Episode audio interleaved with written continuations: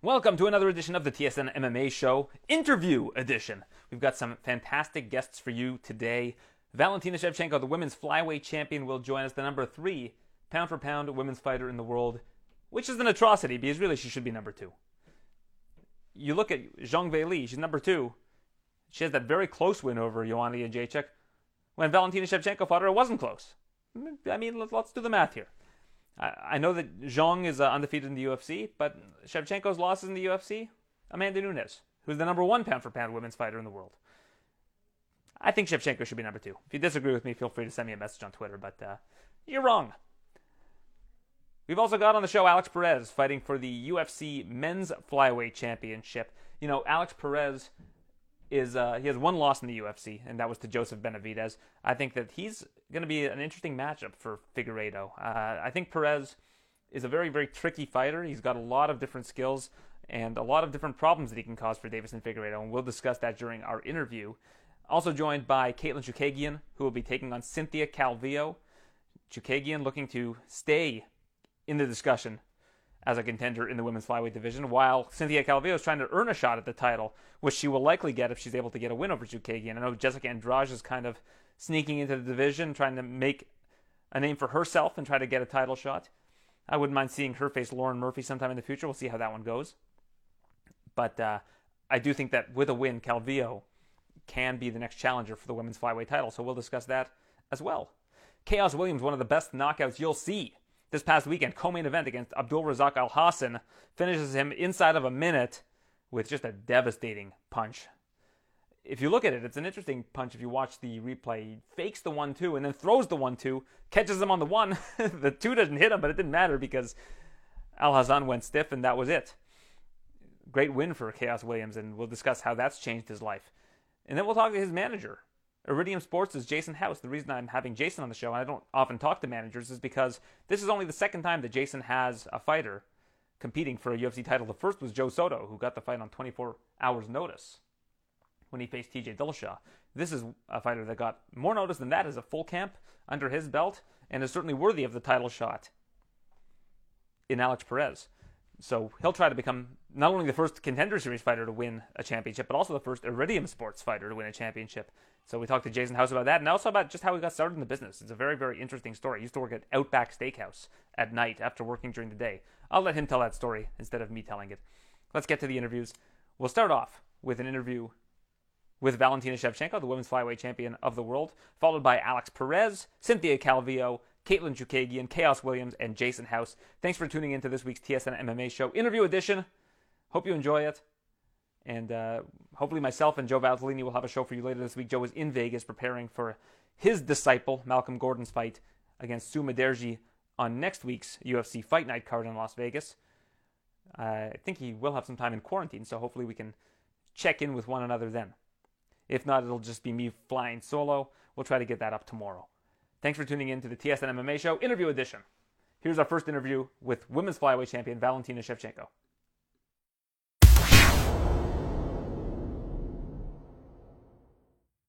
I'm now joined by the women's flyweight champion of the world and the number three pound-for-pound woman in the U F C. I can't say that with a straight face. The number three pound-for-pound woman in the U F C. That's got to bother you. That can't be. That can't be right. I don't take it seriously because it's for me it's not make any sense. It doesn't mean anything. Well, it's just weird because she barely beats Joanna Shevchenko, or sorry, uh, Joanna Jędrzejczyk. I'm getting the two names uh, mixed together now. Joanna Jędrzejczyk, very, clo- very, very close fight. When you fought Joanna Jędrzejczyk, it was a one-sided fight. So uh, how did they figure out that, that you're ranked below her in terms of the pound-for-pound pecking order? That doesn't make any sense to me. I don't know what's the system of, of uh, figuring out who they're going to put uh, on the positions. So I'm, um, it's not the thing that I am interested in. The thing that I'm interested in, in my performance and keep my belt on my belly. This is the only things what I'm uh, the, the, uh, worry about. You don't strike me as somebody who's on the treadmill running thinking number three pound for pound. That makes me very angry. Uh, you don't strike no. me as that kind of person. No, I'm not that kind of person because, you know, it's like uh, that kind of ranking. It's, it can be like this today. It's going to change tomorrow. So it's, um, yeah, it's not something that bothers me at all. You've been uh, on the shelf with an injury for a little bit. Is this the longest, uh, I guess, the, the worst injury you've had for your uh, in your mixed martial arts career so far? Mm, kind of, yes. But even uh, saying about the injuries, it's not the worst that um, an athlete can receive. Right, yeah, of course there are worse injuries. Uh, you haven't been out for all that long. Uh, but while you were out, the, the women's flyweight division seems to be having a lot of interesting things happen with it. Are, are you? Um, is that refreshing to you? Do you like seeing that? Of course, I do. I love to see the any movement how, like uh, that's happening in the flyweight, in the female M M A uh, in general. I love to see it, and it's just like uh, keep me um, being very happy for uh, women, female, or women M M A in general, um, because it's great to see the all progress. Yeah, I mean, you look at Cynthia Calvillo; she's moved into the uh, into the division. Jessica Andrade looked great in her uh, flyweight debut. Which of those fights intrigues you more? Is there somebody that you look at in the division right now that obviously you've got Jennifer Maia ahead of you, and I don't want to write her off because she's a great opponent, but down the line, is there somebody from the flyweight division that's that's emerged that uh, is of interest to you? Mm, anyone, anyone, uh, like uh, everyone, I would say interesting fun to me. But you uh, saying exactly right that I'm focused on my fight this Saturday, first of all, and everything that I need to have to be worried about is this fight first. Um, then after the fight, I can think about what's going to be next. But before it's not happening, I just uh, don't want to bother me for uh, like uh, to put my attention not where it has to be. It's always fun for us uh, journalists and reporters to look ahead, but for you, you've got a, a pretty tall task in front of you. I think Jennifer Maia is incredibly underrated. She's looked good uh, in her time uh, in the U F C. I think she's had some stumbles, but I think she looked great against uh, Joanne Calderwood. What kind of problems do you think she will bring to the table? Uh, she's a good fighter. She is an M M A fighter, complete fighter. She has good uh, stand-up. She has good ground. And I expect in everything. I prepared for everything as um, all my preparation, all my fight. Even um, she is, she was not like doing something in her fight, some techniques. I expect in them, and I'm ready for anything. That's why it's like, uh, doesn't matter what she's going to do. It's not going to take me by surprise because I'm ready for it. Give me one thing she might do better than you. Not not does do better. I don't want you to, to take anything away from yourself. You're a complete fighter. That she might do better than uh, Valentina Shevchenko. Mm, you know, mm, I have so much experience.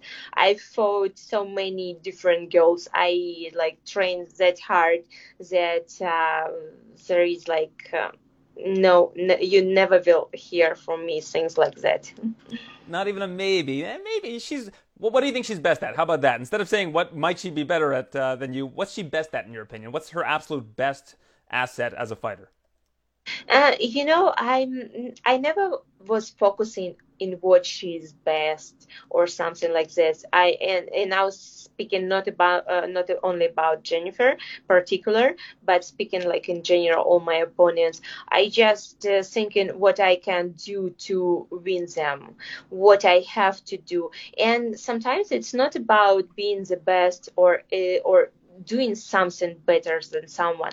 It's just doing this thing in the right time, in the right moment, in the right like time uh, uh, time frame of the fight. This is about uh, all about not just like simple things. It's so many factors that has to join in one point. And this is what I'm working on every time in every my single training to make all these factors, everything to come in one point to like to make explosion, to help me to win the fight.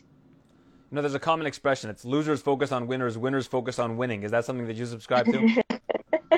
Can say in general. Do you ever really focus on your opponent? I mean, if you can be the best Valentina Shevchenko whenever you get into the cage, you probably feel like you can beat anybody, regardless of what their skill set is. Mm, this is what I am every time focusing on my training, to beat anyone who in front of me, not just going inside of the cage and enjoy the fight or like be relaxed over there. No, to be the best, to win the fight and show the great performance. This is what I am focusing in before the fight and what I think in before the fight. Well, there's one thing that's disappointing to me is that I don't get to cover this fight in person. The last time I've covered it in person, uh, the first time I interviewed you, I, I had, was asked to hold on a second because the president of Kyrgyzstan was on the phone. And then the next time I interviewed you, Halle Berry came to give you a hug before we started speaking. So it's always an adventure when I get to talk to you after a fight. Yes, it it was so good, so great experience both times. And the uh, president of Kyrgyzstan called, and of course it was amazing when Halle Berry um, was coming to the fight to see me fight, and then after the fight congratulate me because we um, was doing so uh, like for a long time working in her movie. Um, in her directional debut, Bruised, and it was amazing, all experienced, like, to know her as a person. It was so good, yes. Uh, yeah, I can't wait to see what else I can get. Well, when you said it was both a, both were a great experience, I, I hoped you meant when we inter- when I interviewed you, not not seeing them, but that's okay. I'll uh, I'll allow it. Uh, in in terms of uh, this particular fight, um, you know, everybody's always going to ask you about Amanda Nunes. Uh, but do you feel like right now you kind of have to put that on the on the back burner, given how many uh, different contenders are coming up in the flyweight division? Uh, yeah, you know, yeah, uh, uh, my goal is the same as it was before. It didn't change, um, to fight in flyweight, to keep my belt for a long time, and um, but I'm not discarding any opportunities that can be in the future. So fighting someone else outside of my weight class, it can be as well. And regardless, Amanda, I know it's gonna happen someday. I don't know when. It's uh, tomorrow, after tomorrow, in two years, in one year. I don't know when, but I'm pretty sure it's gonna happen. I feel like uh, a fight with Zhang Weili would probably be closer, but of course she's got her hands full with Rose coming up. I mean, there's a lot of great contenders at one fifteen. And also, everybody's always focused on these division versus division fights. But right now, there's some good, I, I, you know, one thirty-five needs a, a good challenger, I will say. I don't know how many good challengers are at one thirty-five right now. I think that's why there's a desire for you to move up again and, and face Amanda Nunes, given how well you've done in the flyweight division and how well you've done against Amanda historically. Those are great fights. But right now, I think that there's a lot of great challengers, both in your division and at one fifteen. Yeah, I think so too. I think so too. It's very um, interesting to see how the things are happening, because it's uh, every time it can be so different. You are thinking, expecting some some certain things, but then after the fight, because fight is fight, and it's totally changing, and you have to think about so making the new strategy. I've spoken to a lot of champions and former champions recently that have talked about the stress of being a champion, the uh, the expectations, the the cha- constant challengers. For whatever reason, with you, it doesn't seem to affect you that much. Am I am I re- am I right on that? It seems like you enjoy being champion. You enjoy all of these new challengers coming about. You enjoy the uh, the different media obligations, everything that comes with being a champion. It seems like you embrace. The stress what you're getting from the fight, it's same. You're the champion or you are not a champion. It's the same. It's totally the same. But what you want to uh, be better, what you want to be most, champion or no? Of course, you uh, you you want to be the champion. And um, I don't know, I just was prepared all my life to uh, do these things. And it's, um, I would say, if you don't know what to expect, it's something that can bother you. But when you know exactly what to expect and how to manage all energies, what energy put before the fight to the interviews, but still be very concentrated for the fight, and you know how to do it, it doesn't affect you that much. And um, it's just like um, different type of the person. Uh, probably someone who got it so fast and they weren't was not ready for this attention, probably it's affecting them. But for me, it's not. I constantly was moving towards this way. I constantly was working on be the best, and I knew what to expect. That's why it's uh, make um, more pri- like it, it's priceless for me, and that's why it's my the biggest motivation. I will not lose it, never, because I know what cost I had to pay to become U F C champion, and I know what does it mean, and I won't lose it. Lost it? No, never. Another thing that people have a lot of stress about is competing on the same card as a sibling. We've heard some brothers say, I'm never fighting on the same card as my brother again. I think it was Anthony Pettis that he didn't want to fight on the card with Sergio again because Sergio lost and it threw him off.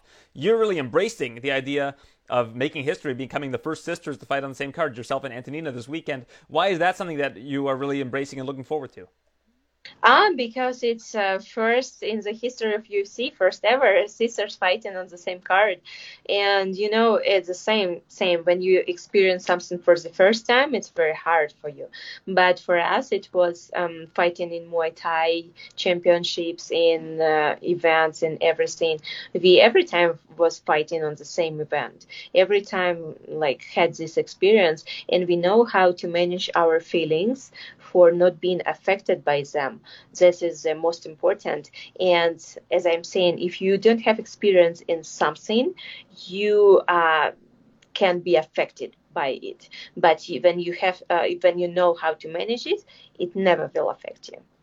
Was there ever a situation in Muay Thai where yourself or Antonina lost uh, on the same card that one of you competed on? Mm, we had so many different situations. We had so much things uh, happening in our uh, fighter uh, fighting career. So it's uh, just like, you know, um, you cannot help, right? Because uh, me, uh, Antonina cannot help me. I cannot help her inside of the cage, inside of the ring, because the person who performing is only one responsible of all success. That's why it's like you cannot put too much emotions, because you are still have your uh, target, your goal, your things to do. And this is uh, what's most important for you at this moment. And um, I know exactly how to deal with everything. And uh, what I can say exactly to you, that um, we are both in so good shape that there is no way, there is no way we're going to be successful in this event. Do you have a, a favorite fight of all time? One that you look back on that uh, you really you really think fondly about? Uh, favorite fighters, I have several. Uh, one uh, that's like since my childhood, it's Benny the Jet Urquidez, and I watch his fight every time, and he's like so uh, much inspiration for me, how he's fighting. And I was so lucky in two thousand seventeen to meet him uh, in person, to have lunch with him, and like just to uh, hear him speaking about his experience in the life, in his fighting. Because one thing when you are watching the fight from the video tape, and there are other things when you hearing him personally, like sharing his experience, what he lived uh, at that moment. So he is Benny the Jet Urquidez. It's uh, uh, my favorite fighter. But if we are speaking about like um, M M A and U F C, I really like fighters who are not only one thing. They are like complete fighters. They can do uh, so much different interest techniques. Um, I like uh, very much uh, John Jones, his fighting styles. Demetrious Johnson, he is like a perfect fighter. Uh, Conor McGregor, he has very good style of the fighting. So uh, there is so much, so much fighters that um, um, you can be inspired by them. And this is what exactly I looking forward. I, I look up to. It's like be universal fighter and be um, like best fighter in everything, stand-up, ground, wrestling, everything. What about your own fights? Like fights that you've been in in the U F C or in M M A? Do you have a favorite fight? Oh, you know, it's very hard to say because my um, career, it doesn't over. The favorite fight, it's still to come. And you just cannot say while you're active. It's like I, I don't think it's very right to say about to uh, to uh, to have something like over over the top of uh, the other fights. And do you have like is there do you have a favorite type of fight? Like, would you rather have a fight where you're being really challenged, where it's a difficult opponent, where it's um, an opponent that gives you trouble, or one where you just win really quickly, really really fast? Is is that a fight that you prefer to have? Oh, you know, my favorite fight is where I'm winning. Doesn't matter what I have to do and what I where I had uh, where they're gonna push me. So like a very hard fight, very fast fight. My favorite fight is when my uh, hands are raised. Well, hopefully it's another one of those fights this weekend. It's the uh, the main event, uh, sorry, the co-main event rather. This weekend's pay-per-view, U F C two fifty-five. Yourself taking on Jennifer Maia for the women's flyweight championship. I always appreciate your time. You're uh, always a great pleasure to speak with. Thank you so much. Have a good day. Bye.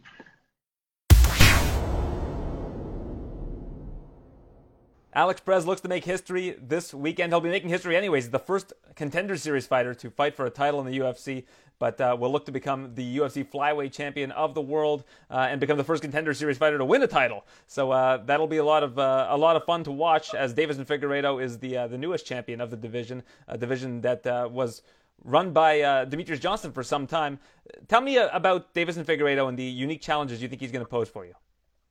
Um, he obviously, everybody knows he has power. Uh, you know, his stance is a little weird. Like uh, he has a karate stance, but he's also very well-rounded. Good wrestling. We see him take people down. Uh, good on the ground. See him choke people out, and then see him scramble with people and get submissions. So, I mean, it's gonna, it's a definitely an interesting puzzle. But I feel like I, I solved it. I watched the uh, Countdown show. Uh, have you had a chance to watch it yet? Uh, yeah, I, I watched it. It was interesting seeing that he's adapted a martial art that is from animals and how they fight. I thought that was that was really interesting. Did you know that going into this? Nah, you know, uh, everybody everybody has, you know, their their beliefs and things like that. You know, I've I've seen people on the Countdown and on Embedded and stuff like that do things that were like, what the heck, you know? Well, what are they doing that for? And uh, if it works for them, keep doing it, man. You know, that that that's something maybe people are eventually like, oh, well, he's doing it, I'm going to do it, you know, jump on. So, I mean, I think it's pretty interesting. So when Cody Garbrandt was going to get the title, I felt bad for actually for your manager, Jason House, because I thought that yourself and Brandon Moreno, you could make make a case that both you guys should have gotten that first shot at Deiveson Figueiredo. Uh, however, you ended up getting the shot. Tell me about that phone call with Jason House when he called you, how he was feeling, how you were feeling when he broke that news to you. Uh, you know, I was sleeping because they, they were on Fight Island, so I was sleeping. He calls me. He calls me twice because my phone's always on Don't Disturb. And then I was like, man, this got to be important. It's, you know, he's calling me late. He knows I'm in bed by now. So, uh, you know, he tells me, he's like, hey, Cody's out. I'm like, okay. And then he's like, you're in. I'm like, what? He's like, yeah, Cody's out. You're in. I'm like, oh, man. Uh, I think I got maybe like two, three hours of sleep that day. Um, it was a, definitely a crazy night, you know, but it, it was life-changing, you know, news. It was something that you work for your whole life, uh, you know, the or, you know, the ten years I've been doing M M A, something you work for, to be to fight in the U F C is one, and to be a U F C champion is two. And, uh, you know, I'm I'm that close. Now, I don't know if you have a, a girlfriend or if you're married or anything. Did you wake up, uh, do you had, did you have somebody with you in the house? That'll, I guess, be my first question. Yeah, uh, so Ricky uh, Ricky uh, Simone was in the house with me, uh, and my girlfriend, yeah, she was there. And uh, uh, she's pregnant right now, so, you know, when I, when I answered the phone, I ran to the... I ran to the living room, and Ricky's sleeping in there. I'm like, oh, man, screw it. So I'm like, yeah, what's up, Jason, you know? And I told Ricky. Ricky was pumped, and then she's like, who called you? She's like, they know we're sleeping. I was like, oh, Jason. He's like, what do you want? Oh, I'm fighting for the title.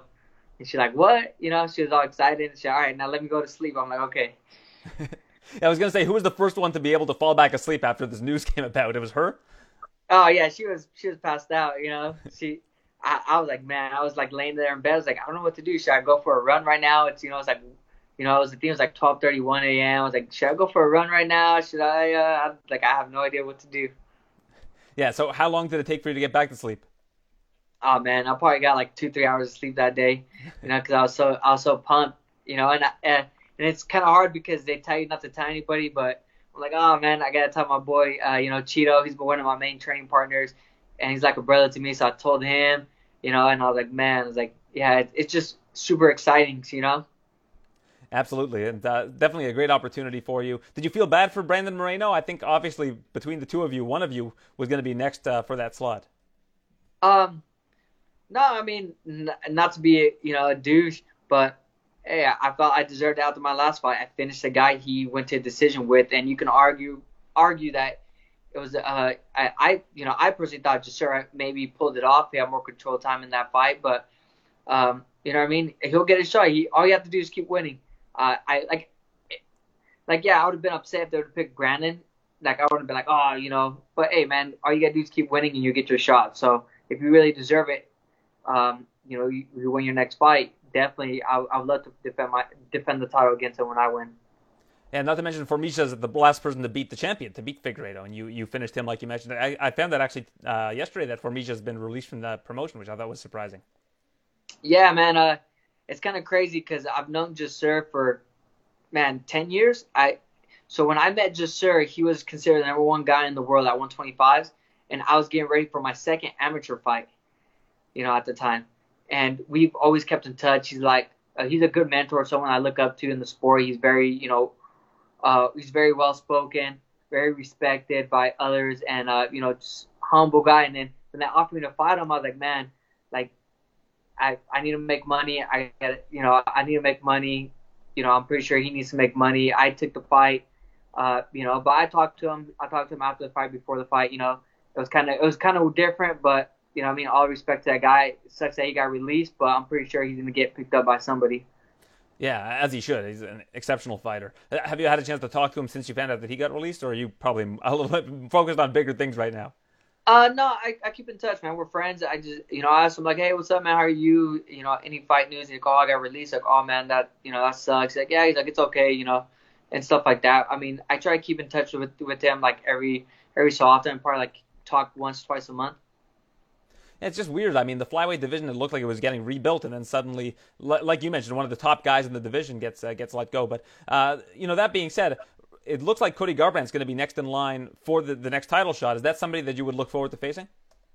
Yeah, man. He, uh, you know, when he came down, I was kind of upset, but I understand why they did it. it uh, U F C's a business, man. They need to make money. Cody Garbrandt's a big name. People want to see him fight. People like the way he fights. So I understand why they did it. I, You know, I'm not I'm not mad at the U F C. I was just upset at, you know, like, man, it had to be right now when I'm on fire kind of thing.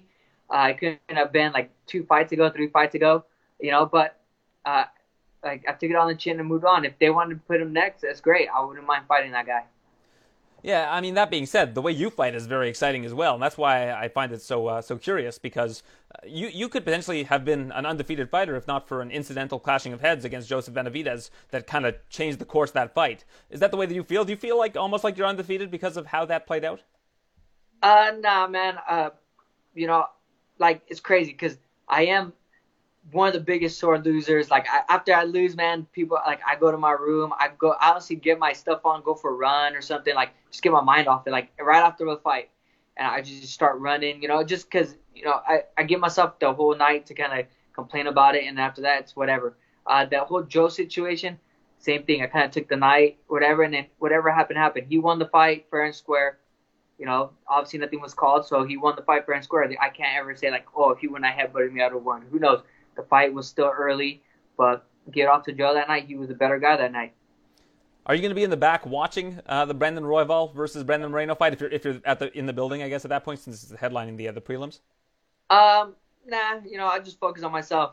Um, no need to worry about other people when I got I got a fight uh, coming up. You know, when I got my fight coming up in a you know obviously a few minutes or whatever it is.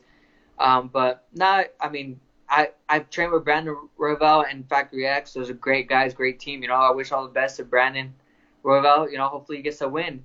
Uh, I respect that camp. I like those guys. I talk to the, I talk to them frequently. So, I mean, I wish him nothing but the best.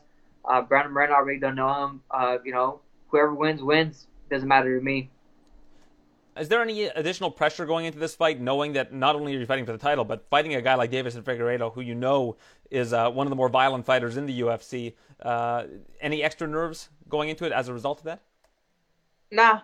Uh, I, I feel no – I mean, I get nervous when I'm there in the venue, obviously, but right now, no nerves. I feel like uh, I've done everything right in camp, my nutrition, my recovery, my uh, you know, my uh, striking, my wrestling, my grappling. I think I've marked uh, – marked every check, you know, I checked everything off and I feel great. I feel amazing. So no reason to, you know, be crazy nervous. It's a fight, man. Uh, at the end of the day, it's two people going in there throwing four ounce gloves. Anything can happen. Yeah, when you first popped up on my screen when I called you, uh, the first thing I thought is like, wow, this guy looks like he's he's very close to being on weight, and uh, you look like you're in great shape. I used to work at an amusement park as a guess your weight guy. Am I allowed? If I guess your weight, will, will you be honest with me if I if I throw a number out there? Yeah, I will. I'm gonna say one hundred twenty-nine and a half pounds right now. Ah, uh, nah. No, no, no. I'm, I'm not. I'm not close. No, I'm not. I'm not. I'm not that. Like, I'm good on weight, but not that good on weight. You know what I mean? I, I'm better. Put it this way, I'm better than I usually am. You know. What are you usually at, around one forty at this time of fight week? Uh, yeah, it just depends, you know. Uh, a couple fights I've been heavier. So uh, it's every fight's different, you know. Um, I've been working with Perfecting Athletes for three years now, and um, at first I had really bad eating habits when I first started working with them. I love I love my food. I love Korean barbecue and sushi, all you can eat places. You know, I'm a, I'm a foodie, so uh, slowly but surely, uh, Paulina, Michelle, Denise, and all them uh, Perfecting Athletes team has helped me change my eating habits, so I'm eating one hundred times cleaner, one hundred times better, and, you know, um, obviously my weight every time I come in has gotten better and better, so this is the best it's ever been, and I just, I credit that to them because, man, before I, I was a fat boy, I loved to eat. I've noticed you're do, you, utilizing a little head movement by not telling me what you weigh right now. You're, you're kind of, you're dodging that part of the question. I just said if you guess, I'll tell you. Oh, well, that's now, fair, was, that's fair, uh, that's fair. No teddy bear uh, was, for me. Uh, I, I was I was about I was about one thirty-five this morning. Okay, so, so you're doing you're well on target then in terms yeah, of where you should be at this time yeah, of the week. Yeah, you know I'm not I'm not you know obviously the cutting weight. I'll lose a little couple more pounds tonight, things like that. You know, so it, it goes down slowly, but I mean it, it gets it done, and uh, I feel great. I'm still eating and stuff like that. What does a fighter eat during fight week in order to keep like the pounds off? Like if, if Perfecting Athlete's going to give you something, let's say on like Thursday. What would you eat the day before you're going to make weight? So uh, everybody's different, man. Like with them, like before, usually oh, twenty-four hours before you're not gonna you stop drinking, you stop eating. Kind of eat a little bit throughout the day and stuff like that. Like today, I had uh, an omelet with avocado, you know, obviously salsa because I'm you know I'm Mexican, gotta put that salsa on there. Had my coffee. I'm about a gallon in, you know, probably drink another half a gallon uh, to a gallon today. I had a celery juice, so I, I still eat a lot, man. So it's it, everybody's different. Everybody has a different program that they, they do. Well, it's a, a pleasure catching up with you. It's the main event this weekend. Is this this is your first main event, right? Yep, first main event. That must be pretty cool. I mean, uh, seeing your name on, on all the posters, uh, your face on all the posters. Does that have a oh, different yeah. feeling for you? Oh, it's it's freaking amazing, you know. Like I said, uh, going into going into you know when you start a sport in any sport. Um, I think, you know, your goal is to be on, you know, on a poster or on a sports cover and things like that. And, uh, you know, it's like I said, knocking stuff off my bucket list, my checklist, you know, being on a U F C poster. How many people can say they've done that? Fight for a title. How many people can say they've done that? You know, fight in the U F C. How many people can say they've done that? Win X amount of fights. So I'm just knocking things off my list little by little. So if you do win the title, what else is on that list? Is there anything else that that, that hasn't happened yet? Oh, man, there's a bunch, uh, you know, uh, for me, it would be defending it, obviously, a few times, um, obviously breaking some records in the U F C for flyweights, um, you know, and obviously eventually moving up to thirty-fives and being a champ there. So, I mean, there's a whole bunch of goals that I set for myself that are reachable. Uh, you know, it's just going to take some time, but, you know, time's all I got. Is there anything you're buying yourself for Christmas uh, now that you're in, uh, in a title fight, big opportunity? I, you know, I'm thinking about it. I'm actually going to get, I'm thinking about getting a dog, but then, uh, you know, I'm having a kid, my first kid in February. So it's kind of like up in the air, but, you know, we'll see. Yeah, don't get a dog when you're having a baby. That's just, that, that that's way too much undue stress on your girlfriend. I'm just just a heads up. I'm just get, telling you as someone who had, I guess, a one or two year old dog when we had a baby, it's it's not great. And they eat diapers. It's not fun. Oh man. Okay, I'll, I'll think I'll think about it a little bit harder then. Yeah, that's a good idea. All right, well, uh, best of luck to you this weekend uh, against Deiveson Figueiredo on the main event. Thanks, man. Thanks for having me. Pleased to be joined now by one of the top contenders in the women's flyweight division. It's Cynthia Calvillo. I'm actually surprised you're not the top contender. When Jennifer Maia beat Joanne Calderwood, I thought you might sneak right in there. yeah, I mean, it's it's okay. I think that, you know, that was the gamble JoJo took. She had the title shot, and when she chose to take that short notice fight against Jennifer Maia, that's something that she was putting on, you know, on the line. Um, you know, I'm I'm okay with waiting a little bit. Obviously, I still wanted to cement my spot here in the flyweight division, but the ultimate goal is to get to that title shot, and hopefully after this fight, that's what I'll get.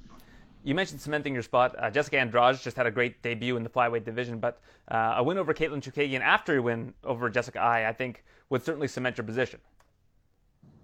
Yeah, no, for sure. I mean, I beat the number one contender. That I'm now I'm beating the number one two contender. I mean, where else could I go? You know, so definitely, I do feel like if if I'm getting these racks up against the number one and the number two, then I should def- rightfully get that title shot.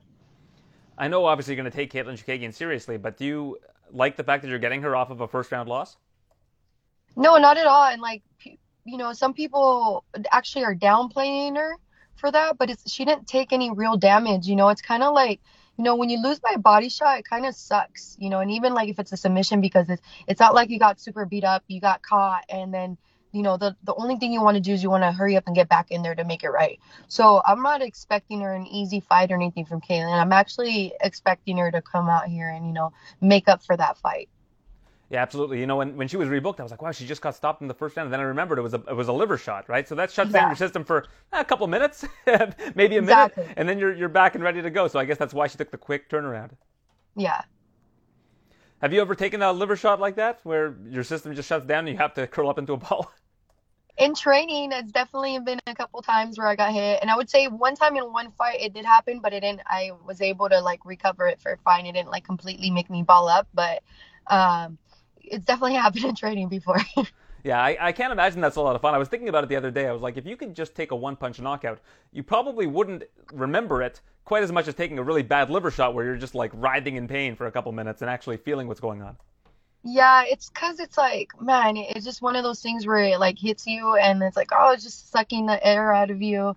And it's frustrating because it's not like, oh, you know, what if this person's better than me or not? What if I just got caught? I'm not saying that, you know, obviously a body shot's great. It's actually, uh, you know, there's nothing, you know, to take away from that. But if it happens to you, it definitely sucks. You're now living in Las Vegas. You had to move away from family, decided to relocate uh, to Las Vegas. How's that been for you? How have you been enjoying living in, uh, you know, the city that never sleeps? Um, it, it's been good. I actually don't really go to the strip very much. So I, I just train, you know, I, I, go to training and I go home and I hang out with my dog, and that's what I do. It's the same thing I'd be doing anywhere else in the world. Um, nothing really changes, just the location and probably like the atmosphere as far as like the people around me. But it's been going great. It's it's awesome to have the U F C P I. It's it's so much so much help. Yeah, it's funny. People think that when you live in Las Vegas, you're just going out to casinos all the time. But the people that live in Las Vegas live off the strip, and it's just like you said. You, you know, you go to Whole Foods, you go to the local plaza. It's uh, just like living anywhere else. Yeah, no, exactly. So that was the one of the things that I was like worried about. I was like, man, I'm going to be out in the desert. There's going to be all these distractions and stuff. But um, no, it's uh, it's actually, you know, better. You know, I, I really like it out here. I had no intentions of moving over here. It wasn't until like after the Jessica fight and I needed to come out here to get some, you know, P T done at the at the U F C P I. And after, you know, being here for so long, for like the first two, three weeks, I was like, man, this is where I need to be, especially during COVID restrictions. Right now, California is really bad. Like the gyms get shut down all the time. And, you know, I, I don't I don't have that physical therapy or those things that are available to me that are here, which is such a game changer. So I was like, you know what, just you just got to move here. You know, like for me, anywhere my dog and my truck is, that's where home is. So it, it was all right moving out here. Where have you been training uh, when you've been in Las Vegas? Um, I've been training um, at tenth Planet and at Extreme and at the U F C P I. So, so you've been training at a lot of different places. So who's going to be in your corner this uh, this coming weekend? Uh, I'm going to have my striking wizard coach, uh, Coach Jimmy Gifford, and then Coach Casey uh, from tenth Planet, and then I'm going to have my really awesome training partner, uh, Puni. Um, I don't know how to say his last name because it's hard to pronounce. Puna Soriano? No, not Puna Soriano. We'll, we'll, we'll call it Puni, Little Puna. All right. Fair enough. Uh, so you've, you've been enjoying uh, this, this relocation process, uh, but how valuable is it to have the P I for you at your disposal at all times? I mean, it's they do your nutrition. it's awesome, you know. And also they have the strength and conditioning. On top of that, they also have like uh, sports psychologists there available to you. Um, it's just it's it, they take care of a lot of things, man. That, you know, you have your physical therapy, your strength and conditioning, your nutrition, and if you need some sports psychology, you know, like it's all there. Um, we're really lucky that the U F C uh, the U F C provides this for us. You know, it's funny. You're now at one twenty-five. At one fifteen, it was hellacious for you to make weight, I'm sure. I'm sure now you're looking back and being like, man, I should have been here all along. Yeah, I feel a little guilty with the amount of food that I get to eat. And the funny part about it is because I think the stresses that we have for making weight makes us hold the weight more. And so now I'm eating way more than I would be at straw weight, walking around the same weight. So It's it's pretty nuts. It's definitely, um, I'm happy that I made this decision. I was a little bit stubborn because um, I'm a big fan of the strawweight division. I think it's super competitive. I, I, I feel like it's the deepest division, you know, the female division. And so I was a little bit stubborn. I wanted to, you know, get the belt there and then move up to flyweight. Uh, but after having my mishaps, I was like, okay, I gotta I gotta come to twenty-fives. The last these last two weight cuts, I mean, I'm just like, well, like honestly feel pretty guilty. I've been eating pancakes for breakfast. Um, I don't think I'd be able to do that in other fight camps. Well, I'll say the women's flyweight division was boring at first. I, you know, I hate to put it that way, but there wasn't a whole lot going on. It didn't seem like there was a lot of great competition for Valentina Shevchenko. You come along, Jessica Andrade comes along. You're starting to see a lot of new up-and-comers in the division. It seems like the flyweight division is more interesting than ever and just continues to to add more and more players. Yeah, no, I love it. I love that it's shaping up like this. That was one of my bigger issues, too, like being at one fifteen and like wanting to go up to one twenty-fives because it didn't seem too, too appealing to me. I'd be like, man, I want to be the champion of the baddest women's division. And for me, that was the strawweight division. And I didn't I felt like the flyweight division is still fairly new. Everybody that got put in the top ten were just like people that were automatically from the Ultimate Fighter. It wasn't something that was like kind of like like earned. I'm not I'm not saying like taking away that they wouldn't be there, but it was just a lot easier to get ranked once you were in the Ultimate Fighter. And, you know, so um, it's it's definitely getting a lot better, a lot spicier for sure. Who do you think is the most beatable women's champion right now? Oh, man, that's a tough one. I, I don't know. We got some, I mean, I mean, you can't, man, there's no, all these champs are, are very dominant. I mean, Weili, you got Valentina, then you got the two weight class champ, Amanda Nunes. I can't. I don't even have an answer for that. That I don't know who's a more beatable one.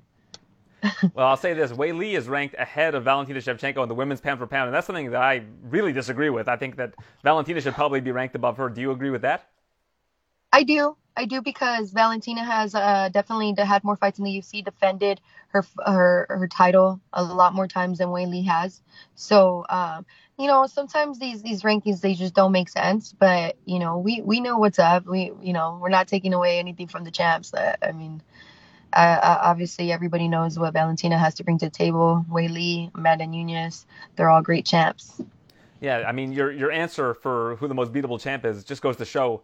Uh, just how great these women's champions are right now and how high level they are. I think that that certainly speaks volumes about the, the quality of women's competition right now. Yeah. No, I mean, it's super exciting. I mean, it motivates me. I don't I don't want to go out there and be like, oh, you know, our champ on my division is shitty. Hell no. We got a beast of a champion, and it motivates me. And, uh, you know, I can't wait to one day get my shot. Yeah, th- this is an interesting time right now, and I think this event is great because it's showcasing both the men's and women's flyweight divisions, uh, both of which have had kind of an infusion of fresh breath of, breath of air, for example, with yourself and Andrade on the women's side, and then in the men's side with Deiveson Figueiredo becoming the champion. It's, it seems like these are really renewed divisions right now. Yeah, no, I'm pretty stoked. You know, sometimes we'll have years like that, you know, where we'll just have like a reigning champ and like nobody, nobody's coming in to like make the division exciting. I think that's changing a lot. Uh, um, I love it. You know, every every so year, it's like we have like these different eras of like which division is like the best division, you know, more exciting to watch. You know, it it, it always changes. You know, sometimes we have the bantamweight, the you know, the thirty-fivers on fire, or the heavyweights or something. You know, it goes on and off depending on like, you know, at that time being who the fighters are around. You mentioned that there's a sports psychologist at the uh, the P I. Have you been using that uh, that service? Um, I did. Like I, w- I was using them actually uh, right before my last fight against Lauren. And then I probably literally I just met with them maybe once, um, and I was supposed to still work with them. And then after I got COVID, I kind of like I, I hadn't gone back, but my plans is to. Um, I just think that my it was so many things going on for me right now, which is like through the times that I got COVID, I decided to finally I was like, all right, well, I'm just going to move to Vegas. So I was looking for a place. I didn't think I was going to get a fight rebooked this soon. I you know, I. I thought that they weren't going to give me something until next year from what I was hearing. So I was kind of bummed out about that. So I was kind of more focusing on like, you know, making my move here and getting it settled in. And then boom, you know, I was able to get that, that, you know, get rebooked for a fight here, you know, three weeks later. So it's kind of giving me not too much time to like really go look for, you know, uh, on the other stuff. So I am going to reconnect with him. Um, but I think it's probably going to be right after this fight. I was just waiting to get everything settled in because I'm still like moving. I still have to go get my stuff from California after this fight. A lot of people talk about how the, the more, more important opponent is not who's standing in front of them, but themselves. Um, what would you say is the thing that distracts you the most, or the, the thing that you feel um, when, when you're, I guess, having an internal monologue that you have to kind of push away? Yeah, I mean, it's really easy. We are on our worst critics. Um, we train so hard, and, you know, it's really easy to let that doubt sit in. Like, for me, I'm never concerned with the, the person I'm fighting in front of. I, I worked really hard. I've, I've I've seen so many things. I've traded with some of the best in the world. There's nothing that they're going to show, do in front of me that I haven't seen before. It's more about making sure that you show up, that you're focused, and that you don't let any of the other outside distractions, you know, get in the way when you're about to compete. So it's it's really important to have really good focus and be present in the time and not to worry about the outcome of what's going to happen or what's this person saying or what do they think or, you know, so-and-so. Like, it, none of that should matter. And so it's all about the voices in your head and making sure you keep that in track and that you don't let that get into your head before your fight. So um, I would definitely say that is definitely one of the toughest things for all fighters. It's not so much the opponent in front of them. It's like, you know, it's ourselves. It's the fight that we have with ourselves in our head before we go in there and fight. Has there been a fight where you showed up that day and you were in your own head and you said, you know, this is going to be a tough day for me because I just can't, I can't click in, I can't dial in? Um, no, I mean, there's different, there's definitely times where, you know, they, every fight has felt different for me. Um, you don't even have time. Like you, you really learn how to focus and I really think about all, all those things where like I'm feeling down or maybe this is not enough. It's like, for example, like the Jessica fight, you know, I got offered, you know, main event. It was a five round fight. I had two and a half weeks to get ready for that, to get ready. Like that is crazy. Get ready for a five round fight in two weeks. Like I didn't even have time to think about how that's not even like a good idea. It was, I have the opportunity in front of me. I'm going to do the best with what I have in front of me. And I didn't have time. I was like, sometimes you got to just go through it and, and not worry about any of that stuff, get through the fight. And sometimes like all that just comes down at the end. There's been plenty of times where I have like a buildup and I don't even have a time to really worry or let those thoughts get into my head. And it isn't until after the fight and everything just kind of comes down on me. So yeah, it's, uh, yeah, it's, it's definitely, um, Definitely, it's, it's kind of like an art. It's a mental art you got to develop after having so many fights. Yeah, I spoke to Paul Felder last week, who took a five-round fight at one hundred fifty-five pounds yeah. or whatever, four days' notice, and I said, does it make you feel better that basically, you know, you don't have time to think about any of this? You're in it now. It's, it's fight week. And he was like, yeah, you know, it's it, it is better that way because I can't get in my own head. I just don't have time. I'm not able to do it. Exactly. You don't even have time. That's what I'm saying. It's like, you know, I didn't have time to, like, sit there and think about, like, oh, shoot, like, this is going to be my first-round fight. You know, main event, gosh dang, like I literally did not have time to even think about that. Like I wonder what it would have been like if I had like a eight, nine week, if probably would have definitely got into my head more. Um, I've definitely been very successful every time I've gotten short notice fights. Well, this is one of those occasions. It's a three-round fight this time. Katlyn Chookagian uh, with the opportunity to cement yourself as the top contender at flyweight. The best of luck to you this weekend, Cynthia, and I appreciate your time. No, thank you, as always. I'm now joined by Katlyn Chookagian, looking to regain some footing in the flyweight division. Where do you think a win puts you if you are able to beat uh, Cynthia Calvillo on Saturday? Um, honestly, I think a win right now just kind of uh, keeps me in my position. You know, after obviously after the loss to Andrade, I think that she'll probably get the next title shot. But, um, you know, a win over here will keep me in my position. Maybe after that or one more fight, whatever it is, and I'll, I'll get a second chance at the title. In that fight with Andrade, the fight-ending shot, is that the worst shot you've ever taken in a fight? Uh, definitely not. It's a body shot, so like it, they're just annoying because they don't really hurt, but it completely stops you for for you know about thirty seconds, and then like as soon as it's over, you're totally fine, which is really annoying about that. Like as soon as the ref stopped it and I stood up, I was like, well, now I'm fine. But um, yeah, just the liver shot there, just kind of that's unfortunately the hard part about it, but uh, definitely not the hardest shot. Yeah, well, after uh, you got this fight rebooked, or this fight booked, rather, with Cynthia, I was like, wow, she just had a first-round uh, knockout. And then, then I remember, oh, yeah, it was a liver shot. So yeah. It sucks for, like, a minute, and now you're you're mm-hmm. right back on the, on the train. You're able to train again, and uh, you're right back at it. I mean, that was a one-round fight, right? So uh, that couldn't have taken all that much out of you.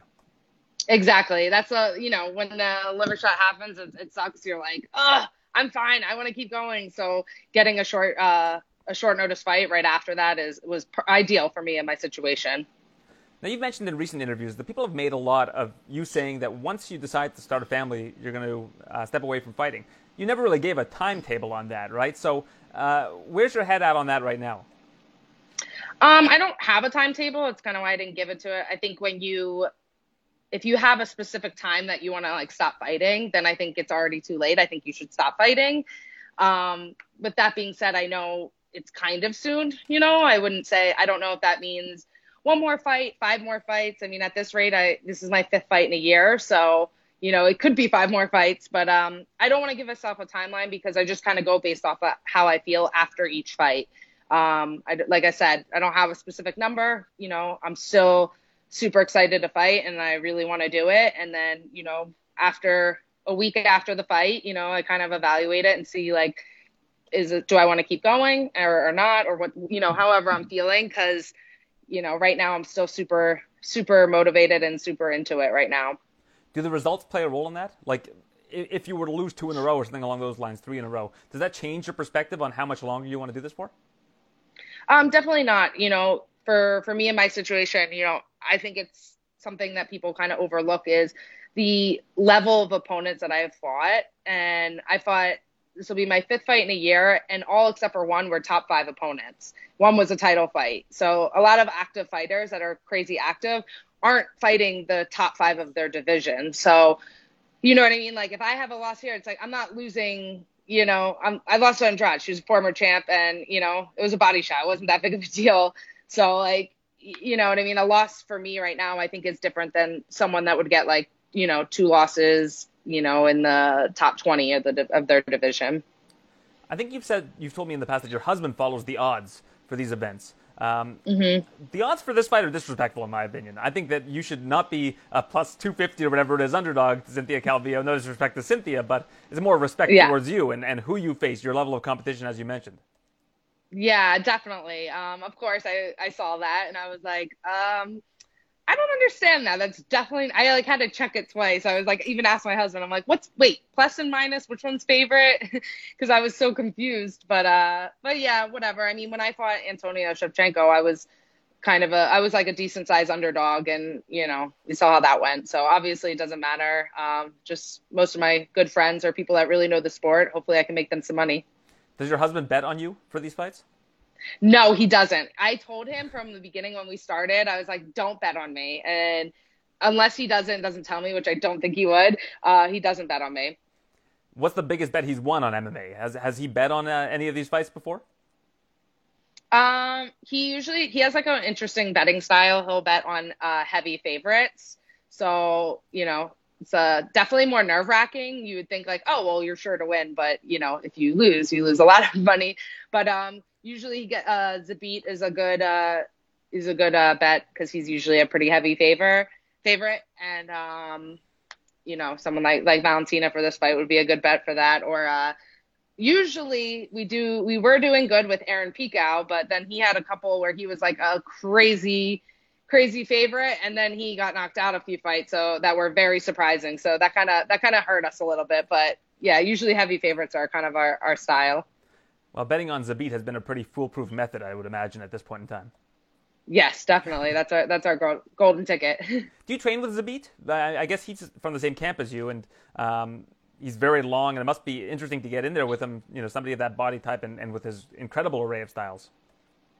Yeah, definitely. He trains with us. Under, we both train under Mark Henry, so it's kind of interesting. A lot of I like to watch him fight. I mean, spar when we're at the gym. Everyone that trains at our at our gym is pretty pretty awesome to look at, and the way we the way we work out um, sparring is only two people go at a time, so you have the opportunity to really sit there and watch some of these uh, great fighters like Frankie Edgar and Zabit. Um, you know, I get to watch them, and but because Zabit is a long rangy striker, I like to try to pick apart what he does, and luckily with Mark Henry, he kind of will be like, oh, Zabit was doing this, or, you know, you could do this, and kind of go back and forth. We have a similar body type, so that's definitely, definitely really good for me.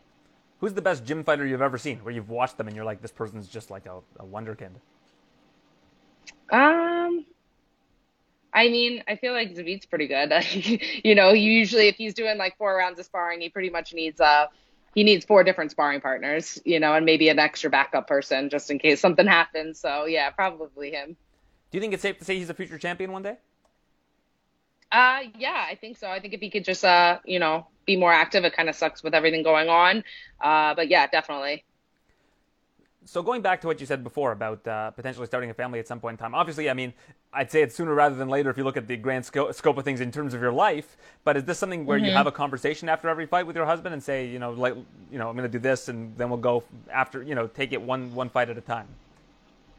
Yeah, I mean, he's super supportive, and he always like, you know, sometimes I want to understand what he's thinking and like, you know, what he thinks, but he won't like budge, and he wants it to be totally my decision since I'm the one going in there fighting, and I'm the one that, you know, obviously carries the baby. But, uh, but yeah, we kind of, um, you know, just take it. I say sometimes we take it one fight at a time, and then people assume that that means I'm out, but it's like, like I said before, just not putting a timeline on it. You know, after my last fight, you could tell he was like a little unsure, because obviously a loss, you know, you, you, you're upset about it.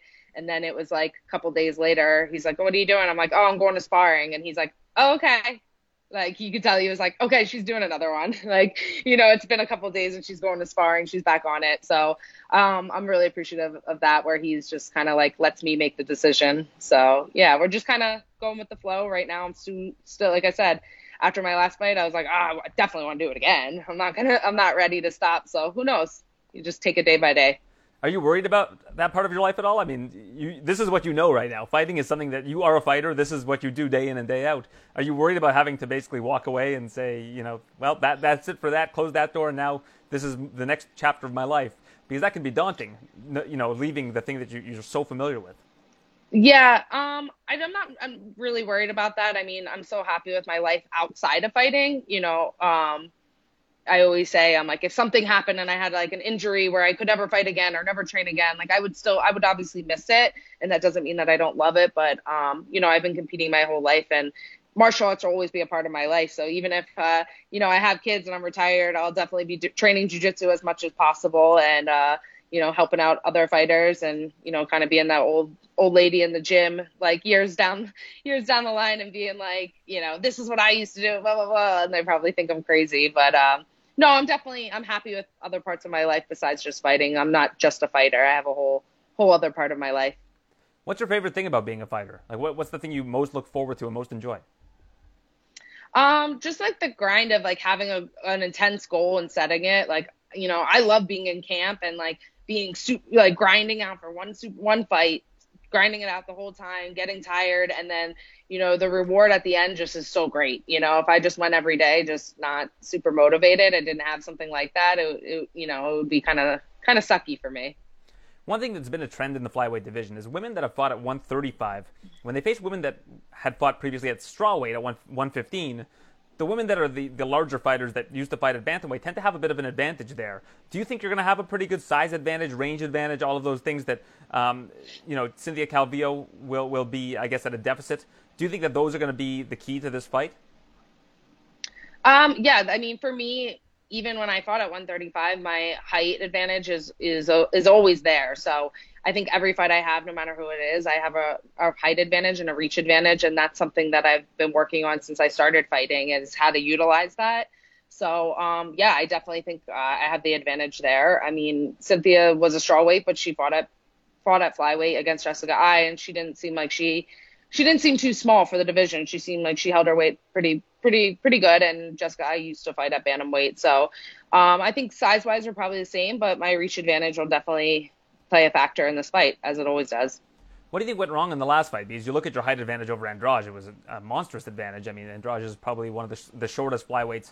It's un- it's unbelievable to me that she used to fight at bantamweight, but uh, she's one of the smaller flyweights. Um, what do you think went wrong in that particular fight? Um, you know, I think it just uh, I started maybe started a little slow, and uh, you know, she got me with a body shot. I had she I knew she her game plan was to try to push me against the cage and take me down, and she took me down, and then I almost submitted her. Then I came up. And then she took me down again, and I easily got back up. So, you know, I think that unfortunately I got hit with the with the body shot, but I landed a nice elbow when, when I did the body shot. So it was super close. I mean, it could have, you know, if that didn't happen and if I would have had like, you know, two more seconds and, you know, who knows how, what the second and third round would have been. I didn't feel like that, even though she took me down twice, I didn't think that I was overpowered, and I was confident on the ground if I got taken down again. All right, well, show those oddsmakers that they were wrong when you face Cynthia Calvillo this weekend. We look forward to watching it. Appreciate your time. Awesome. Thank you so much.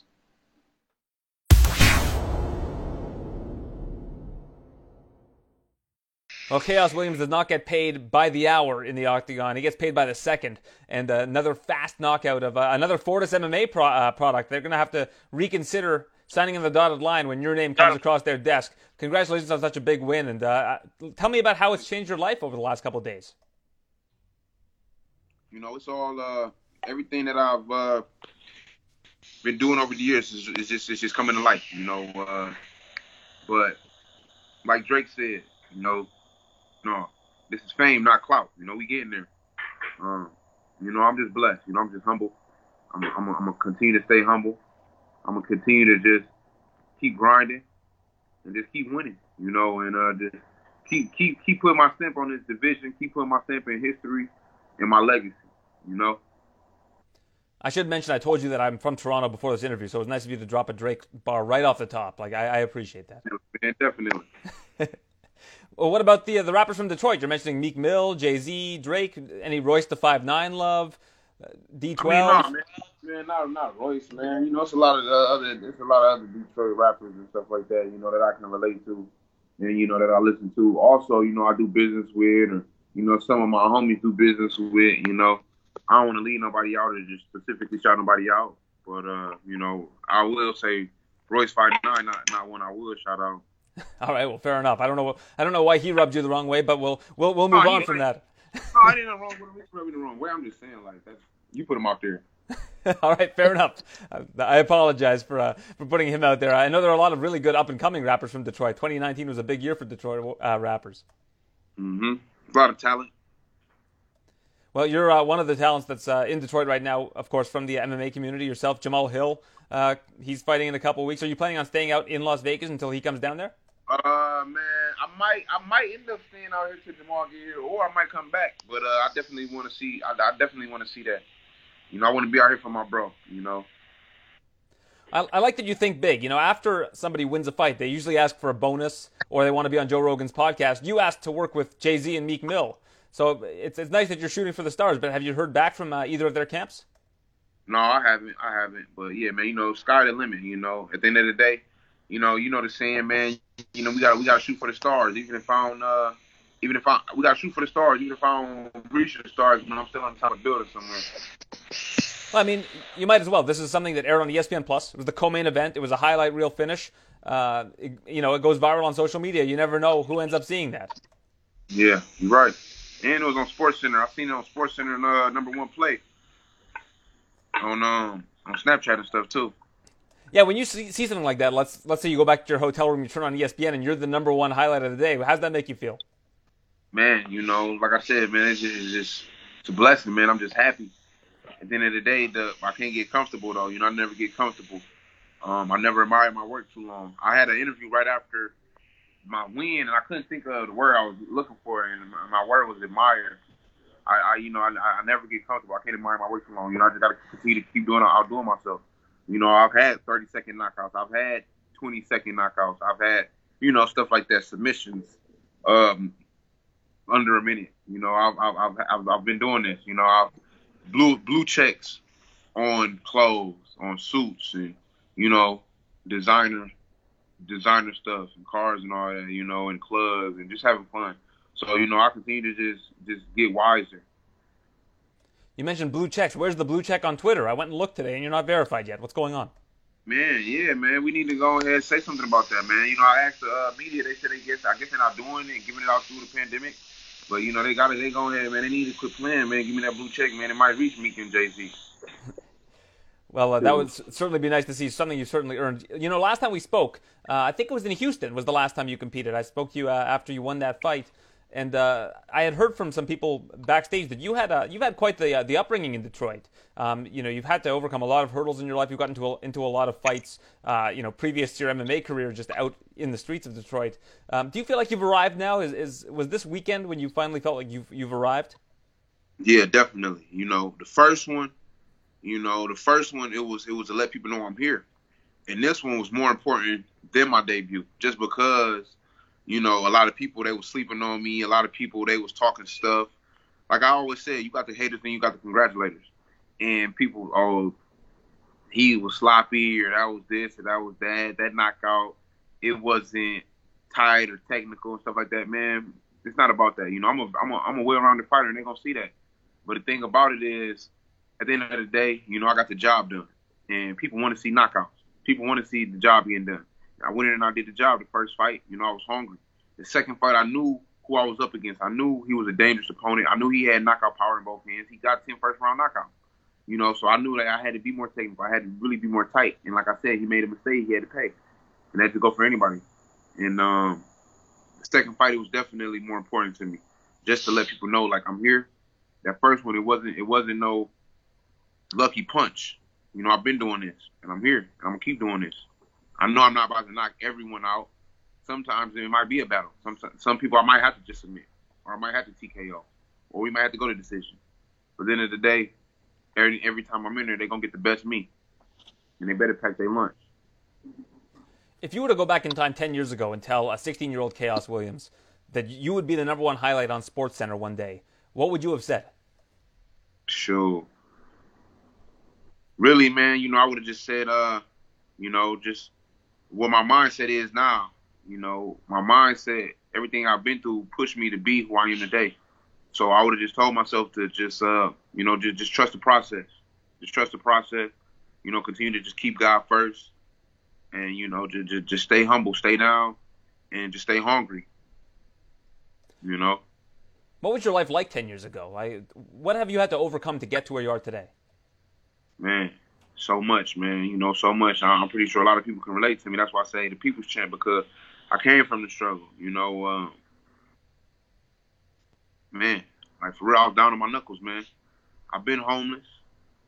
You know, I've uh, I've overcame adversity. I've been locked up. Um, all that, man. You know, it's just so much stuff, man. You know, I don't really want to get too deep. You know, a lot of you know when I when I speak, I speak to the people. When I give the people hope, I give them life. You know, especially a lot of people that know where I came from. You know, I didn't have a, a large support system. I had to make people believe in me by my work ethic. I had to make people believe in me by winning, by doing what I'm doing now. You get what I'm saying? They didn't see it. A lot of people, that were sleeping on my potential. And I'm going to just keep outdoing myself. That's why I stay grounded and I just stay hungry.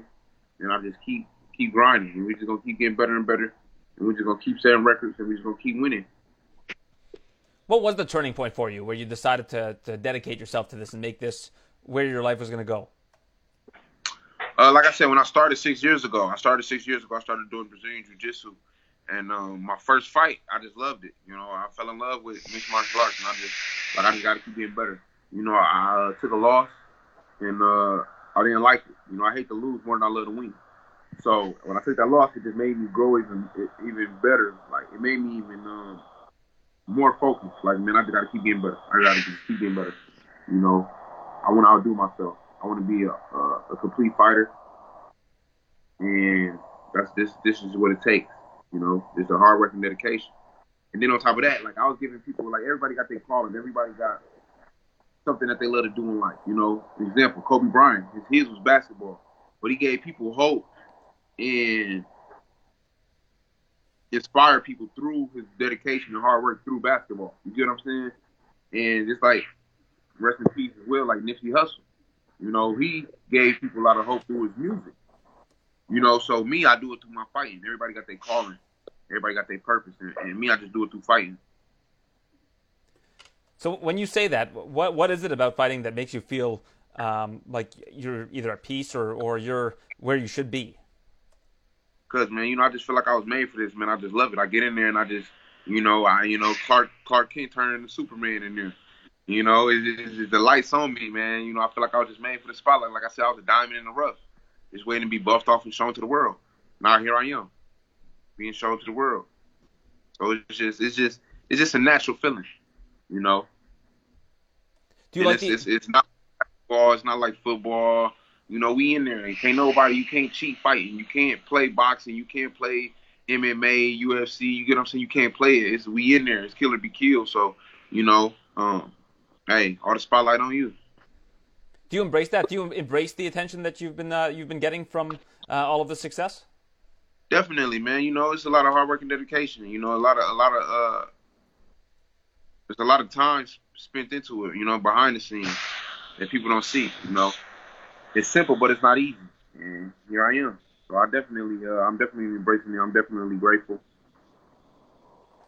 You got another fifty thousand dollar bonus. It's your second one in your second fight in the U F C. How much does that change your life? What does that do for you? I mean, it, I mean, it's not, it's nothing that's gonna make or break me. You know, I'm definitely grateful. But uh, you know, I'm gonna take that. Like I said, man, I'm gonna use that and invest it and make some more money. What are you gonna invest it in, if you don't mind me asking? Uh, property, real estate, Detroit, Detroit. Yeah, I used to work with uh, Morris Peterson, and Morris Peterson um, bought a bunch of. Pro- Do you know who Morris Peterson is, for the former Toronto Raptor, Michigan State? Uh, uh-uh. Yeah, he, he was a basketball player for the Raptors. I went to Michigan State. He's from Flint, and he uh, he invested a bunch in, in real estate in Flint back when the market was really low, and he's he's done really well on it. So uh, that's something that uh, certainly is a good opportunity if you're able to invest in in property in, in that area. I know that's an up and coming area. Definitely. Yeah, I was talking to you before the, before we started about Detroit and how, how people that are from Detroit are a different breed of people. You know, I, I, I've never been to a city where people are so proud of being from that city. Um, so what does it mean to be somebody who's from Detroit? And is is it somewhere you want to stay for your entire career and continue to train in Detroit? I mean, the thing about it, man, you, you know, so much history, man. You know, you, you I love Detroit, man. It's a great, it's a great city, man, you know. Um, at the end of the day, I don't know what the future may hold. You know, it's a little cold in the wintertime. So I might, you know, I might I might be out here in Vegas a little bit more. I might be in Cali a little bit more. You know, I like I like I like the heat. I enjoy the heat, but also, you know, I run in I ran in um in the snow. You get what I'm saying? I'm hungry. Like coming up, you know, you can go back on my Instagram like years ago and see me running to, you know what I'm saying, one of my manager's house with my coach at the time. Um at his house. You get what I'm saying? In in, in in the snow. So, I mean, you know, I love it, man. I'm going to keep grinding, you know. A lot of people, they give me a lot of good work, you know, uh, as far as my jiu-jitsu coach, boxing gym, stuff like that. You know, I get a lot of love, man, the people's gym, man. They love me, man. I got the whole mitten on my back, man. So, the thing about it is, you know, I don't really want to just leave the city, but you never, like I said, you never know what the future may hold.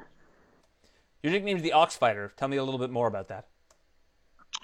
When I was coming up, like, I used to always, like, slap box, you know, grapple, wrestle, you know, with the homies and stuff like that. And they was just like, man, you strong like an ox. And uh, people was like, man, the ox. It was just like the ox, calling me the ox. And I just put the fighter on it, you know, Ox Fighter. Do you know that there was previously an ox in the uh, U F C, somebody who had that nickname? Nope. The ox, Dong-i Yang. He was a Korean fighter. Nope. But he's gone now. And now Ox is your nickname, the Ox Fighter. Chaos Williams, I appreciate your time. Thank you for doing this. No problem.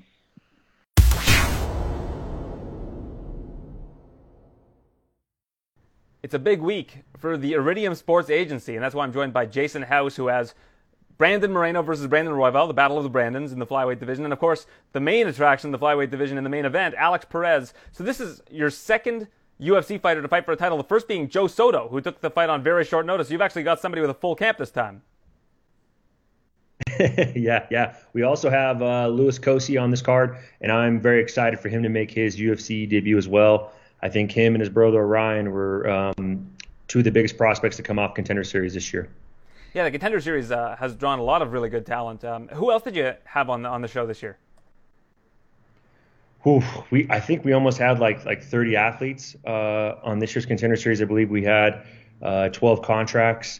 Um, you know, uh, Adrian Nunez made his debut a couple weeks ago and had a, had a great start into his career. Um, I feel like some of the talent that has come off the show is, is going to be amazing this year. Yeah, I don't want to put the cart before the horse, but Yanez to me looks like a, a future title challenger in his own right. But uh, what I want to ask you about is when you got the the call that Alex Perez was going to be stepping in. Uh, I spoke to Alex about it yesterday when you called him and, and what that was like. But you were in Abu Dhabi at the time. How did the, how did it all go down? Yeah, Mick had called me and said, hey, um, Cody Garbrandt's out. I spoke with the brass at the U F C, and uh, we're going to go with Alex Perez. Obviously, it really caught me off guard at the time. I was at the beach uh, with uh, the, the Factory X team at, on Fight Island, and uh, it was really surreal. It was a really surreal moment. Uh, obviously, you know, I, I called Alex right away, and uh, to be able to share that news for him, Uh, is, un- is inexplainable, that emotion. Um, obviously, for me, I was obviously torn as well because, you know, I also had to give a phone call to to Brandon Moreno and let him know that, you know, Perez was was chosen for the call. So it's kind of a, a really a situation where you have a high and you have a low at the same time. It definitely was um, uh, a new feeling for me. Yeah, that's a tough one because between Alex and Brandon Moreno, that's a coin flip, in my opinion, as to who would have gotten that. that. I don't think there's a clear person you could denominate between those two. Yeah, it, they're they're both uh, some of the some of the best fighters in the world at, at flyweight, and um, you know, I'm just thankful that we work with such uh, amazing people. I mean, Brandon took it with such class, uh, Alex handled it with class. Uh, I'm just I'm just grateful to be working with, with both of them. So to put it into perspective as to what it's like for you to have uh, somebody in the main event fighting for the title, how many fighters do you have on the U F C roster right now? I I, I would guess it's in the seventy to eighty range. Am I wrong on that? Yeah, I believe we, we just cracked ninety. Uh, I'd have to, to go back and check, but I, I believe we're at ninety right now. Yeah, so that's a good chunk of the U F C roster because the U F C roster is, what, about seven hundred? Yes, yes. So you represent like thirteen or fourteen percent of the U F C roster. That's a pretty big deal, but that's why I think this is such a big deal that Alex is in the main event fighting for a title. It's you, you've got so many people in the U F C right now. It just goes to show how difficult mm-hmm. it is to get into that spot. Um, and Alex, you know, most people are going to say he's going to make history uh, as the first Contender Series fighter to uh, be in a title fight and possibly win the title. But if he wins the title, he's also the first Iridium Sports um, roster member to win a title. So what would that mean to you and your business? Uh, it, it's very emotional for me that this week I've just been overwhelmed with a lot of emotion. I was just telling my wife this this morning because it's when you've been with someone since their very first fight and you've been through the roller coaster that is mixed martial arts, Uh, to have the opportunity on Saturday night to reach the pinnacle, to reach that mountaintop, uh, I can't even put into words what what I'm feeling. I mean, Alex and I uh, have been through so much together. Um, I think one of the the best feelings is that everyone on our agency team has had a, has had a hand in this with Alex, right? I mean, my partner Jeremy Lukow has known Alex probably since he was a sophomore in high school, maybe a freshman in high school. So this isn't someone that we've just had For, for a few, you know, uh, for for a short period of time. Uh, we've been with Alex since uh, day one, and um, you know, we're very blessed to to be a part of this journey with him. Uh, to going all the way from you know the local local fights. You know, he came up in the Tachi Palace scene, uh, fought in R F A, uh, got his opportunity in Contender Series. I mean, he he stayed persistent. Not many people know this, but he was the main event of an R F A event. He won, um, didn't get a call. Fought another fight on a, on a, I think it was C F F C where he was on uh, Dana White looking for a fight, uh, won, didn't get the call, and then that summer the Contender Series opportunity came. You know, he won, won in in, in an amazing fashion, and then finally got his call to to the U F C. So it's been a journey for Alex Perez, uh, just even to get to the U F C, and now to make it to this opportunity to to win the belt on Saturday. Uh, it's awesome. Yeah, absolutely, and I think he's got a fantastic chance against Deiveson Figueiredo. Uh, I know Deiveson is probably about a three to one favorite. I, just, I don't think those odds are indicative of just how talented Alex is. You know, I, I mentioned Alex yesterday. There's a good shot he'd be undefeated if not for an incidental clashing of heads against Joe Benavidez. I mean, that, that changed the entire uh, scope of that fight. And he says he doesn't loom on that, but that, I, I think that's reality. I completely agree. I, I think we are one headbutt away from from being undefeated in the U F C. And, uh, you know, for us, we've really just been focused on the process. I think one thing that I've been really impressed with Alex uh, throughout this camp and this fight week is is just staying focused on the process. You know, getting here is great, but uh, we plan on winning that belt on Saturday night, and we have a great game plan in mind. And, you know, I'm really impressed with how this week's going so far with Alex. And I, I just truly believe come Saturday night, uh, the odds makers will be proven wrong. Well, I uh, I don't I don't want to take anything away from Benavidez. I don't know if Alex would have won that fight, but I mean the same thing happened to Benavidez' first fight against Figueiredo. Unintentional clashing of heads altered the course of that fight. So I mean, you, you just don't know how it would have played out. Uh, that being said, uh, you know, when something like that happens, and that's why I think it's good that there's now replay uh, in Las Vegas. You can you can go back and look at these things. A hundred percent agree. Like I, Joseph Benavidez is a, is a class act. You know, he's been a, a favorite fighter favorite fighter of mine for years. Coming up watching him through W E C. You know, I'm not not trying to take anything away from it all. I do think it did alter the fight, but I mean, like I said, Joe's Joe's been a, a classy guy through and through. His career has been phenomenal. I think he's a he's a Hall of Famer for sure. Yeah, Joe's the epitome of class. I, I agree with you on that for sure, and uh, just an overall great guy. Um, in terms of uh, this past weekend, Chaos Williams, what a performance by him. Co-main event, his second fight in the U F C. Uh, Fortis M M A guys have got to stop signing the contracts for this guy because it's two Fortis M M A guys in less than a minute being dispatched by Chaos Williams. I'd ask how you reacted to the win, but it was on episode one of Embedded, so I got to see how you reacted to the win. You know, uh... I feel like Chaos's win is is a good start to what's going to happen this weekend. You know, I think Kay was the biggest underdog on the main card. I think Alex is as well. And, um, you know, in regards to Chaos, he, he is just such a great guy. I love his mentality. I was just telling uh, someone earlier this week, I believe his mentality is what se- separates him uh, from a lot from a lot of other fighters. It's just his ability to just stay focused on the task at hand, even through the pandemic, even through all the adversity that he's been through in his life. Um, he has just kept coming forward, kept trucking, and I believe that's why he is where he is today. You know, if you look at a lot of his posts, he he always says out the mud, and that really resonates with me because if you really look at Chaos's journey to the U F C, it, it's incredible. He, you know, the amount of adversity that he's faced in his life. I mentioned that he's the second person with the nickname Ox. I mean, he's Ox Fighter. Do you know who the first Ox in the U F C is? He didn't know. I get, I threw trivia at him. No, I don't. The Ox Dong-i, uh, you know what? Dong-i Yang from Korea, the Ox. Yes, that's right. Yes, I was going to say. But you, you mentioned his mentality. The thing that I, I pointed out after he won that fight was, you know, usually a fighter in their post-fight interview asks to be on Joe Rogan's podcast or for a bonus. He wanted to do business with Jay-Z and Meek Mill. Just goes to show the, the kind of aspirations this guy has. Oh, uh, Kay's been speaking his future into existence for a long time now, and It, it wouldn't surprise me if we do do some collaborations with Meek Mill or Jay-Z because uh, I just truly believe in Kay and, and, and the journey that he's on right now. Well, that certainly uh, spoke volumes in the co-main event. To, to put away a guy like Alhassan like that, uh, knockout, knocking him out stiff is pretty uh, impressive. Even in, I'm sure, your wildest dreams, you wouldn't have imagined that that would have happened in that manner. But, I mean, obviously you, you're giving your your fighter a great chance no matter who they're against. But to, to see it happen like that, Alhassan's a, a guy who is known for beating guys in the first round. Instead, turns the tables on him, and now he's probably going to get that same reputation going forward. Yeah, you know, I have so much respect for uh, Razak, his team. In, in fact, you know, Coach Safe was one of the first people to call me and congratulate us on the win. That's just what's just what a class act he is and the program that he has at Fortis M M A. I definitely was expecting a war to occur on Saturday night. I have so much respect for Razak and, you know, his, and the career that he's put together so far. Uh, one thing about uh, Kay, though, is that, you know, he does have um, that eraser in his right hand, right? He does have uh, that that power that you really can't uh, teach. And, um, you know, I felt that he came in very uh, calm and composed. He stuck to the game plan, and he was able to pick his shot properly. Absolutely. So what what plans do you have for uh, the main event? Are you going to be in uh, Alex's corner? Where are you going to be when the main event's taking place this Saturday? Uh, we are having a viewing party at my house. Uh, we're going to watch it with friends and family. Um, I'm very excited. My my parents are coming uh, over to watch the fights.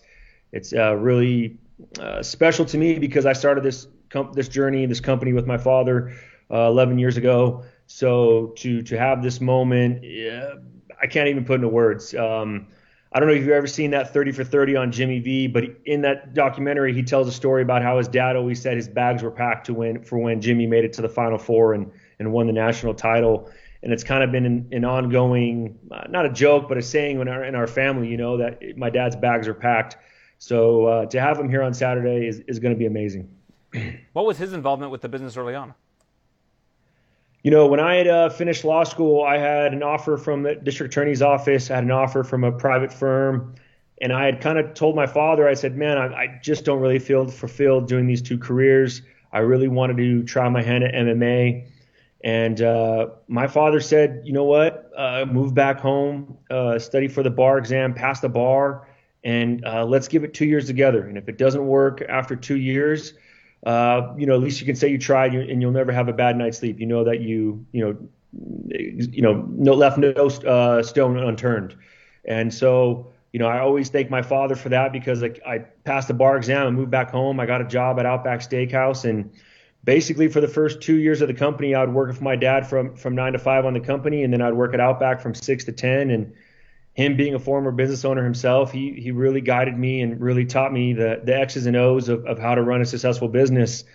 And uh, he's been here every step of the way for me. Uh, you know, just last week, you know, I'm always calling him for advice or, you know, his opinion on on situations.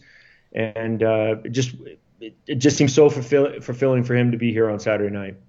You, you said that if it worked in the first two years, that's when you'd continue with it. When did it work? Because a lot of people say, oh, I could represent fighters and get ten percent or whatever it is. You know, it's, it's an easy job. Getting people to sign on to your business and to buy into you being a good agent and, and having their best interests in hand, it is not easy. And that's why there's only a handful of agents that represent more than ten fighters in the U F C. It's very difficult to build that business up. Within that two years, what was the first sign that you said, well, hey, this is going to work? It's it's funny you asked this. So we uh, the official start date, I believe the L L C was formed like in August of two thousand nine. And so it was February of two thousand eleven. And I remember um, it being a Sunday, and I'm just telling my dad, like, I, I, hey, Dad, I need to borrow twelve hundred bucks to pay the bills this month. And I remember just being so defeated, like about a year and, you know, year and a half in almost. And I just wasn't getting anywhere. I was just so defeated. And I remember just thinking like, man, maybe it's time to, to go get this law firm job. I'm seeing a lot of my colleagues from law school. They're driving nice cars. They got nice homes. They're building their career. Here I am living at home. I'm serving tables at night, and I'm having to borrow money from my father, who's already spent, given me, you know, uh, all of his time and energy to make this work. And uh, that Monday, Uh, Sean Shelby hit me up on an email, and he said, what is Ruben Duran doing? And I must have said something so, I think I said something so cheesy, like waiting for your call, sir, something, something so dumb, you know, I look back on, I, I always laugh at. And uh, he signed Ruben, and Ruben was the game changer. He was the trailblazer. He was the catalyst. Uh, he was the one that opened that door for me, because he went out there, fought Takei Mizugaki on short notice, put on an amazing scrap. Sean was really impressed. And then from there, it kind of became, who else do you have? And then that's when the ball really started rolling, right, with Bobby Green and then Francisco Rivera and then Eddie Yagan and Shayna Rosario, uh, Ian McCall. The list just grew, and it, it really catapulted me. And that's, that's when I knew that we had made it. And it's so funny because my commission on that fight, I believe, was close to what I'd owed my father. And it, it was exactly what I needed at that moment in time. It, it couldn't have been a better lifeline. It couldn't have been a better sign. And I always uh, look back to that moment and just think like, man, uh, you know, because that was Valentine's weekend. I remember thinking, heading into that weekend like, man, I don't even have money to take my girlfriend at the time on a Valentine's dinner date, let alone get her a gift. And uh, it just couldn't have come at a better time. That's an incredible story. And uh, it's been great watching uh, all your success. And uh, I mean, ninety fighters in the U F C, that is a, a pretty remarkable number. Uh, and uh, just con- continued success for you. Best of luck uh, to your client, Alex Perez, this weekend. I mean, the, your work is done. he, he's the one who's got to deliver now. But uh, it's great to see an Iridium Sports uh, fighter in the main event, and uh, hopefully many more to come over the years. Yeah, no, we're we're very excited. I think this card really um, just shows how great the flyweight division is, and that's uh, that's a testament to to Mick Maeder and the job that he's done in building this division. I think I think uh, Brandon Moreno and Brandon Royval is the featured fight on E S P N. That's a, I mean, that's huge for us to be uh, the basically the main event on free T V, and then to have a main event flyweight title fight for a division that was uh, being heavily discussed to be uh, canned a few years ago. Now now it's back and alive and well. I'm just very grateful for the opportunities and thankful for everything that Mick's done for it. it seems that Cody Garbrandt's going to get the next shot. Uh, that, that's at least what had been mentioned uh, in different reports. Um, I know that the winner of Moreno and, and Royval is probably the, the rightful next contender, but do you, do you feel like Cody getting a shot makes sense from a promotional standpoint? I mean, I definitely understand uh, the thought process behind it. Cody's a star. He, he's very mainstream in, in, in the society today. Um, he's a great guy. You know, I've always been a, I've been a fan of his as well. Um, but I really, truly feel come Saturday night when Royval Moreno uh, do the man dance, I think people are going to really uh, be motivated to say that the number one contender is the winner of that fight. Man dance. I've never heard that before. It's like it's like moon dance, like uh, Van Morrison. Yeah, but uh, we call it the man dance. Well, with with Royval though, you know, a lot of people are talking about Khamzat Chimaev and all these pandemic fighters that have made a name for them. Bobby Green, one of your clients, Brandon Royval. If yeah. he gets a win this weekend, he's got to be on the short list. He does. Uh, you know, if he wins on Saturday night, he's definitely had one of the most impressive twenty twenties. And even Brandon Moreno, people forget he was released from the U F C uh, when we when we first started working with us. Didn't make any complaints, didn't gripe, just said, hey, Jason, what do I got to do to get back in? He goes in there, he takes uh, an L F A title fight against a very, very tough uh, Cuban Olympic wrestler, Michael Perez. And I just remember that Perez had such a huge crowd for the, uh, there for him. Uh, Brandon, I think, had just him and his two corners. And I remember we were talking about this today. Brandon was laughing. He's like, Jason, you were so nervous for that fight. And he was so relaxed backstage. You know, he was just raising his hands going, champion. And I remember just thinking like, man, I really hope we pull this out because we really need to get back to the U F C. And, you know, he fought amazing that night, earned his shot. And, you know, he's put together an impressive run, you know, uh, going two oh one so far in the U F C. I, I believe we beat Askar that night. We should be three and oh. And uh, it's been such an impressive rise for both fighters, for both Royval and Moreno. They've done such a great job with their opportunities. And when Moreno signed on with you, he barely knew any English, and now he does like full interviews, and he's phenomenal. I was telling him at the house, he's he's been staying with me over the past ten days. I was like, brother, your English has gotten so good, and he he thinks he still needs to work on it, but I, I think he's he's doing great. Um, you know, he has such a great personality. Uh, we love having him over. His his energy is contagious. That's the fighter's mindset. Is always got to improve. Uh, well, thank you for this, Jason. Really appreciate it, and best luck this yes, weekend. Sir. Thank you. A huge thank you to our guests, women's flyweight champion Valentina Shevchenko, Alex Perez, Cynthia Calvillo, Katlyn Chookagian, Chaos Williams, and Jason House. This has been another edition of the T S N M M A Show. Would appreciate it if you subscribe, review the show, whatever you can do to help. You get some great content from us on a weekly basis, and that's all I ask. Yeah, just a review here or there. I'm not the type of guy that comes on the show every week and says, hey, review the show, some, you know, join my Patreon, all that kind of stuff. I don't even throw ads at you. Not that we're discouraging ads. You know, feel free to call if you want to put an ad on the show. But uh, I try to just give good content week after week. Every now and then I'll ask for a review.